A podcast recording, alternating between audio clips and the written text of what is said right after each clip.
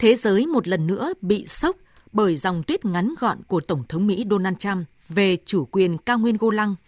tương tự như khi ông tuyên bố ủng hộ Jerusalem là thủ đô của Israel. Ngắn gọn và quá đơn giản đưa ra giải pháp kiểu đơn phương cho cuộc xung đột phức tạp và dai dẳng mà hơn nửa thế kỷ qua các nỗ lực ngoại giao chưa thể tìm lời giải. Tới mức không ít người đã nhìn nhận thái độ của Tổng thống Mỹ là thiếu nghiêm túc. Và càng nực cười hơn khi tiếp sau đó, Ngoại trưởng Mỹ Mike Pompeo lại tuyên bố dường như Chúa đã trao cho ông Trump sứ mệnh bảo vệ Israel. Với tính cách nói là làm rất khác người của Tổng thống Trump, thì dòng tuyết có nhiều khả năng sớm trở thành một tuyên bố chính thức mà rất có thể sẽ là món quà ông Trump trao cho Thủ tướng Israel Netanyahu trong chuyến thăm Mỹ ngay tuần tới. Nhưng xét về thực chất, món quà của ông Trump sẽ chỉ có ý nghĩa biểu tượng mà không mang lại lợi ích thực sự về an ninh cho Israel. Thậm chí ngược lại, sẽ thổi bùng sự thù hận giữa các nước Ả Rập, đặc biệt là Syria đối với nhà nước Do Thái. Về mặt cá nhân, ông Trump tự hạ thấp uy tín của mình khi dành quà cho một nhà lãnh đạo đang vướng phải những cáo buộc tham nhũng là ông Netanyahu, vốn đang đặt ưu tiên số một cứu vận mệnh chính trị của chính mình trong cuộc bầu cử vào tháng tư tới hơn là vì lợi ích thực sự của người dân.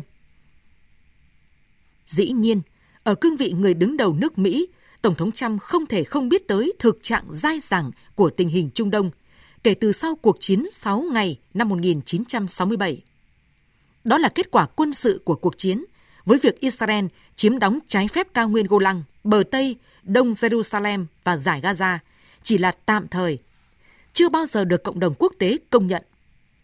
Song, với tuyên bố ủng hộ chủ quyền của Israel đối với toàn bộ Jerusalem và tiếp theo là cao nguyên Golan,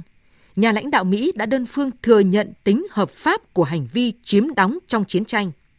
phá tan và coi thường các nỗ lực ngoại giao bấy lâu nay, phủ nhận các thỏa thuận quốc tế, trong đó có nghị quyết 242 của Hội đồng Bảo an Liên Hợp Quốc,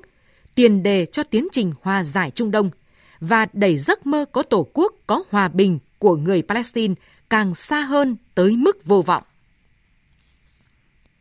Ai cũng biết rằng, ông Trump cùng con rể Kushner, người phụ trách chính sách của Mỹ ở Trung Đông, có những tính toán lợi ích riêng khi vượt rào dư luận và luật pháp quốc tế, tiến hành những động thái vô tiền khoáng hậu về Jerusalem,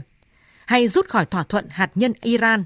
Và giờ đây, tính đến công nhận chủ quyền của quân chiếm đóng Israel ở cao nguyên Golan.